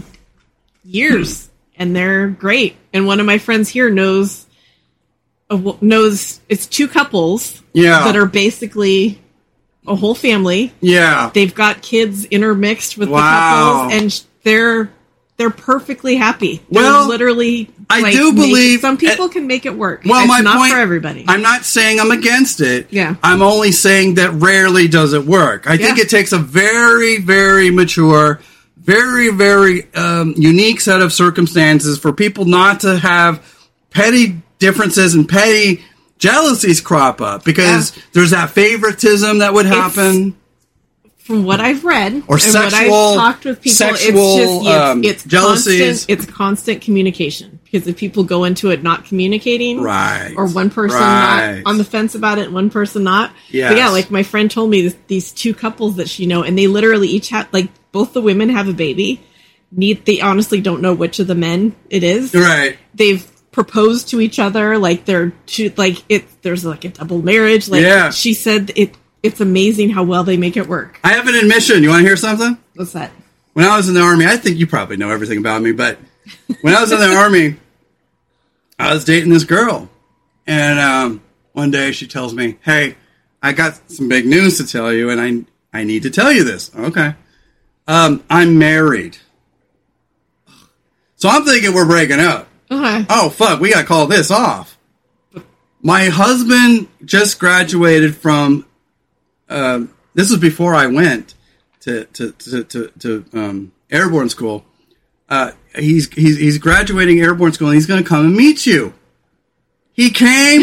He was lovely. He gave me permission to fuck his wife. Right? Yeah. We got along. We we hung out the whole night, and then um, they had relations while they were he, he was here, and then we picked up the relationship when he was gone, and I only did it because I liked her, and had it been purely sexual, I would have broken it off right then and there. Mm-hmm. Uh, and he was so nice.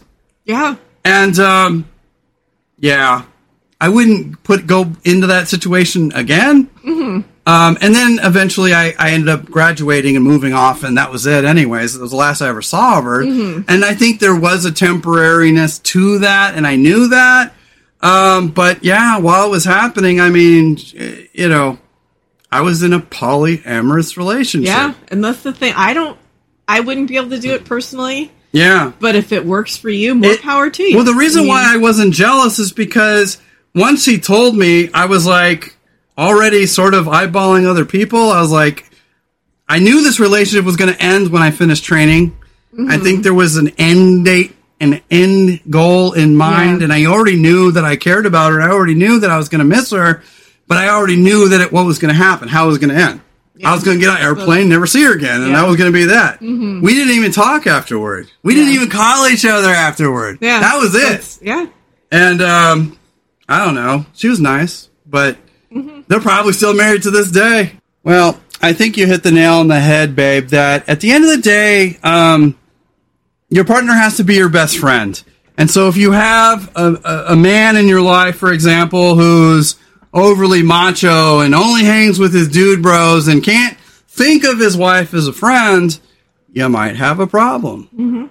Um, If you have a woman who um, thinks as all males as being toxic man, you know, I'm all for an alternative relationship. But when we become also woke that we can't allow men and women in traditional relationships to thrive, it's like, no, we're not doing it to be regressive. We're doing it because we're heterosexual. If you want to enter into a homosexual relationship, by all means, please do so. People just need to do what works for them. Do what works for you. That's right. That's right. It's not about being, uh, you know, like, oh, we're, we're perpetuating traditional families. No, I just happen to like women. That's, that's just how I'm geared. Yeah, exactly. you know, um, do you think you ever could have been gay? Do you think you ever could have entered into, and have you ever entered into a gay relationship? I have not. Yeah. Um, I can't say that I don't look at a beautiful woman and say, "Oh wow, she's hot." She's Well, I can see a good looking guy, but honestly, the, the thought of laying with him grosses me out. Yeah. Not because I have anything against guys being with guys. By all means, go for it. Yeah. For me, I, I don't see men sexually. Mm-hmm. I can go, wow, that's a good looking guy, Yeah, but doesn't mean I want to fuck him. and that's I can look at a beautiful how it is for woman. Me too. Sometimes it makes me want to fuck her, but I mean, and that's the one thing I think we should end on, honestly, is um, our relationship is so carefree. We're silly hearts, and there's no petty jealousies. I think that's what makes it work is we're not jealous and we have a trust bond that is just airtight. And how do you develop that trust? Because we've both Yeah. been cheated on. We've both been with people who are dishonest with us. What is it that's different about us that um, just we never think we're going to have to worry about that kind of thing? I think it's just because we're who we are. Mm-hmm. You're you, and I'm me, and we both have integrity. And Integrity, both yeah. Just and yeah, like you said, it's kind of weird that we can trust each other so implicitly because we both have dealt with infidelity. Well, yeah, you remember that crazy biatch, and and I'm excuse me, I'm not calling her that to be misogynist, but she is an unhinged person. And and by the way, point of clarity, when I call someone crazy, we are a mental health resource. I am not talking about people with mental health woes. I am talking about unhinged lunatics who are intentionally being unhinged because they prefer it. Yeah. That's what I mean by crazy. Um, but that girl saying that I was flirting with her, you didn't bat an eye, and you knew I wouldn't be attracted to her. Why is that? Because I know you and I know you. her enough. Yeah. And Well- yeah, and that's the thing. We give the we give each other the freedom. Like I know you're human. You know I'm Yeah. human. If some if a, a beautiful person walks by, Yeah. I'm not going to get all jealous and tell you you can't look because Well, it's like, chances are I'm looking too. well, yeah. I let you look at men. You let me look at women. Uh, it helps us fuck each other better. And the truth is, is that we're married, not dead. Mm-hmm. And um, those impulses, those sexual urges, are um, a part of an uh, being alive. And and so long as you don't act upon those impulses with regularity, um, I think being attracted to other people, sure, it's there. You know, it's masturbatory fantasy. It's Well- uh, spank bank stuff you take out on your Yeah. partner later on. And I think that's another big You know. red flag is that if you really don't trust the person enough, Yeah. then maybe they're not the person for you. Yeah, well, and what do you think about people that are like really insecure and very jealous types? I've been with those types. I think they need. And to you've work- been with those types. Yeah, I think they need to work on themselves. Yeah, what do you think that before they get into insecurity is at the end of the day? I think it just lies within yourself, Mm-hmm. and you need to get to a point where you're secure enough with yourself Yeah. that you trust that someone, Or maybe they were in a traumatic or bad Yeah. relationship before and you. you have to get to a point where you trust enough in yourself and you trust enough in your partner, and it takes work. And sometimes you might not ever get there, and you have to work on not being jealous and realize who the person you're with, who they are, and what Mm-hmm. they are, and it's Yeah. it's work on yourself. I mean, Yeah. Yeah. No, I mean, at the end of the day, if you can't live happily with yourself, chances are you aren't going to live happily with someone else. And Yeah. people in a life flux, whether it be mental health problems or whether it be job or career issues or school, um, you got to work on yourself before you can succeed with someone else. And I think the only reason why you and I work is because we met when we were a little bit older. We went through Absolutely. careerism. We went through other relationships. Um, yeah, and what am I going to do? Get, get uh, mad because you've had another penis in you? yeah, and Everyone's had people- somebody yeah. else's parts. a in lot them. of people Eh, are like that. Yeah, I I think know. you can't be looking for someone to complete you. You have to look for someone that's going to compliment Well, you. And- men, get over it. Other guys have bigger dicks out there. Women, get over it. There are more beautiful women out there with tighter vaginas than you. Sorry. And we're Yeah. going to all have to learn to live with that. And, and I mean that with no disrespect. I mean to say that um, if you have a man that's looking to cheat on you, that's different than a man who's just like, ooh, oogling over at women. You know, I'm driving down the road and a woman's titties are bouncing around. Sorry, I'm gonna look. I'm wearing sunglasses. I'm looking. I You know, and you're looking too. And then we comment, "Wow, Yeah, look at those titties." yeah, Wait. and I think we were both at the point where I, you know, I wanted to meet mm. someone, but if I hadn't, I would Yeah. have been okay. I Right, was at a me point too, where I me was too. okay with myself. I would have been fine with myself too. And Yeah. I wasn't looking to fix myself in a relationship. I was looking, you know, remember a few years ago when I got a gym membership because I was looking to force myself outside more um, because I work from home and because I don't have enough friends here because we moved here Yeah. and I was trying. Well, the first time I worked out, I hurt myself, went to the ER, and, And then then had to wiggle out of my gym membership because COVID happened. And I told you that was going to be a breakout year. yeah, not so much. I think a lot of people said that, and then yeah, and then things happen. But my point is, is that um, you know, you know yourself. If you know you're the kind of person that doesn't want to go out to the gym, just don't do it. And now I'm like, oh, I got a gym at home. Why would I want to use sweaty used equipment when I can sit here and do it for free? Um, but my point is, is that I love being married because you're my best friend. You're my confidant. You're my. We trade stories. We're silly together. We're serious together. when we need to be partners, we step up and we talk about finances. we talk about insecurities. We talk about job stuff. We talk about what we want and what we don't want. And while my life is far from perfect, um, I appreciate the fact that you see my good intentions and you know, despite what's going on, uh, we work together well because I, I think all relationships, there's you're dating three per people. You're dating a lover, you're dating a partner, and you're dating a friend. You see the difference there? See the mm-hmm. distinction? Oh, yeah. The friend has to be there emotionally for you, has to have mutual love and respect. Uh, the partner is the finances, the family, the logistics of living together. And then uh, the lover is, uh, you know, the horizontal boom bop. right? But you have you're whenever you're with one person, you have to have all three of those things: yeah. friend, lover, partner, and you have to get them all ironed out. Whatever your, mm-hmm. no matter how unconventional your relationship is, at the end of the day, you have to be a friend, you have to be a lover, and you have to be a partner. And um, I think that's what we should end on because I nailed it. you did. You right. I, I, absolutely I nailed agree. it. I'm proud of myself. I feel so good. No, I'm kidding. Um, but yeah, no, I mean, but relationships are hard, and I'm glad I'm not in it, especially in the year 2022, especially in my 40s. Oh my God.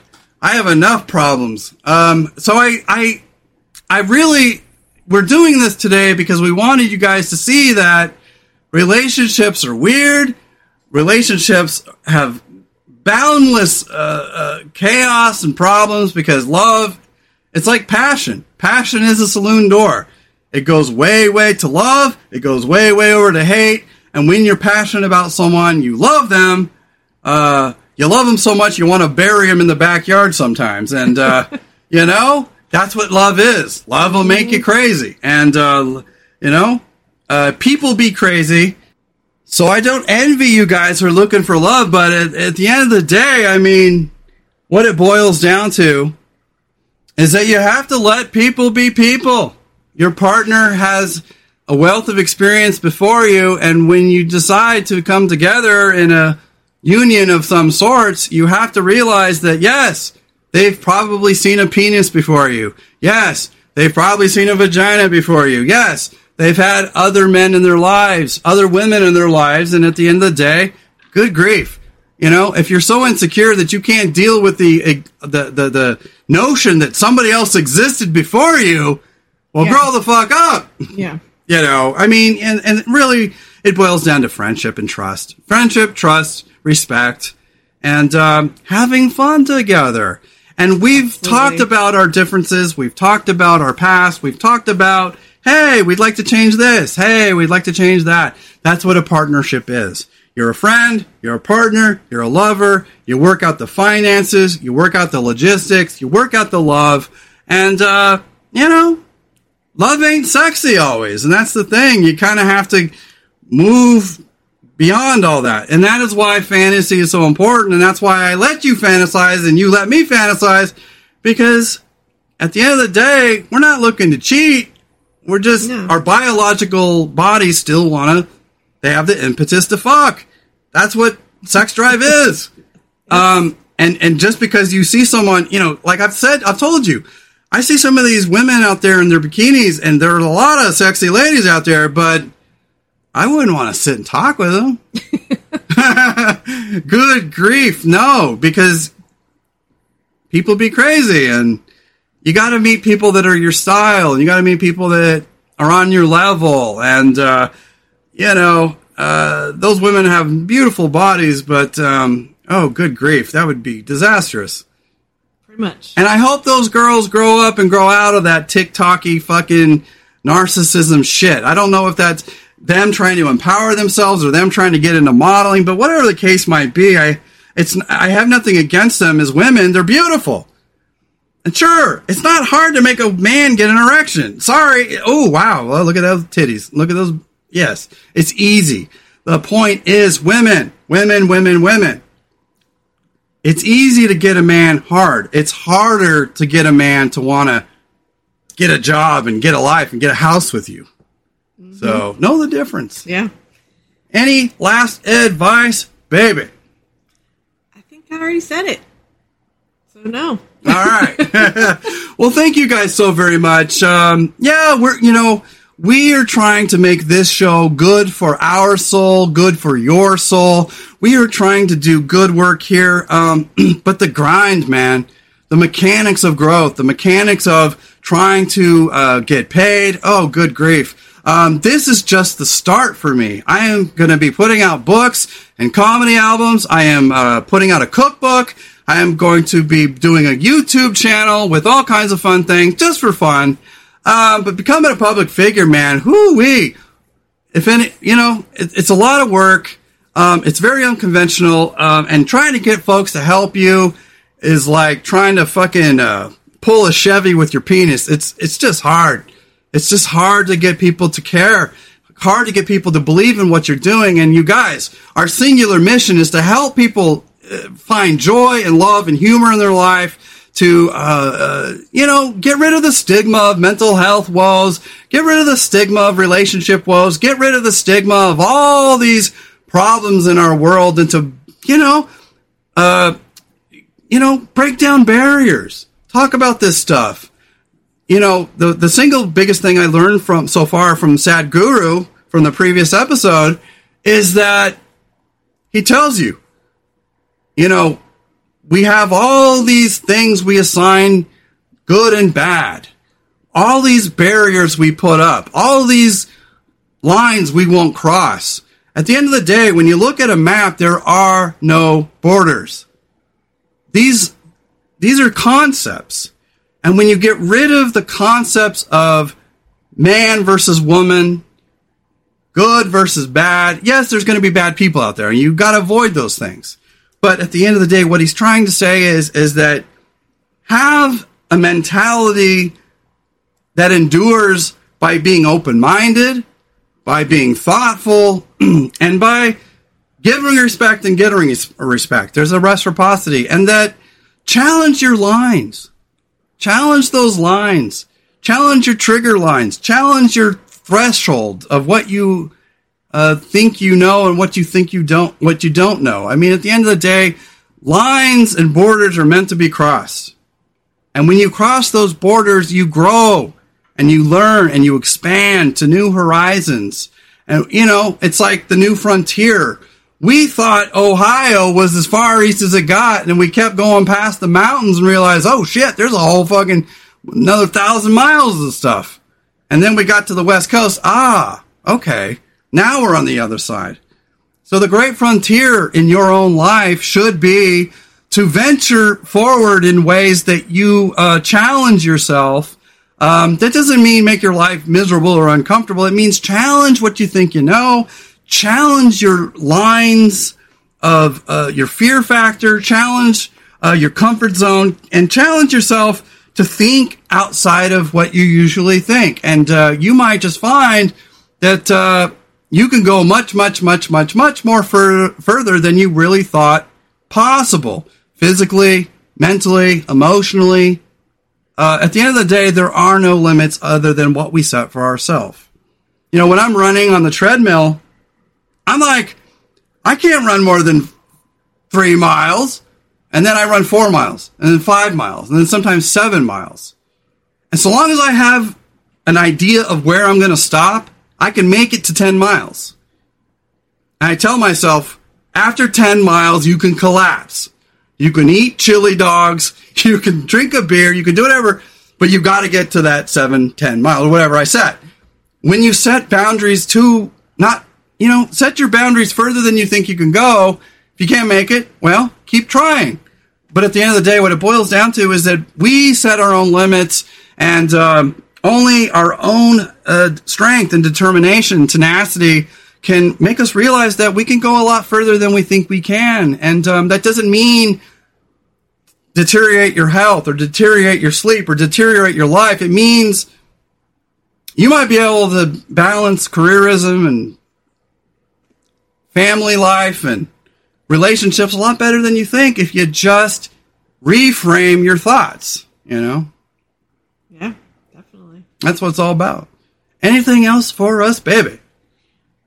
Nothing except if you told me in 1998 when I was going through my first breakup that God, 24 years later, Yeah. talking about a 14 year relationship and I know. I was all Jane Austen, like, oh, I'm never gonna love again. No one's gonna love right? me. I know. I'm never gonna get past four and a half years. I know. Um, yeah. yeah.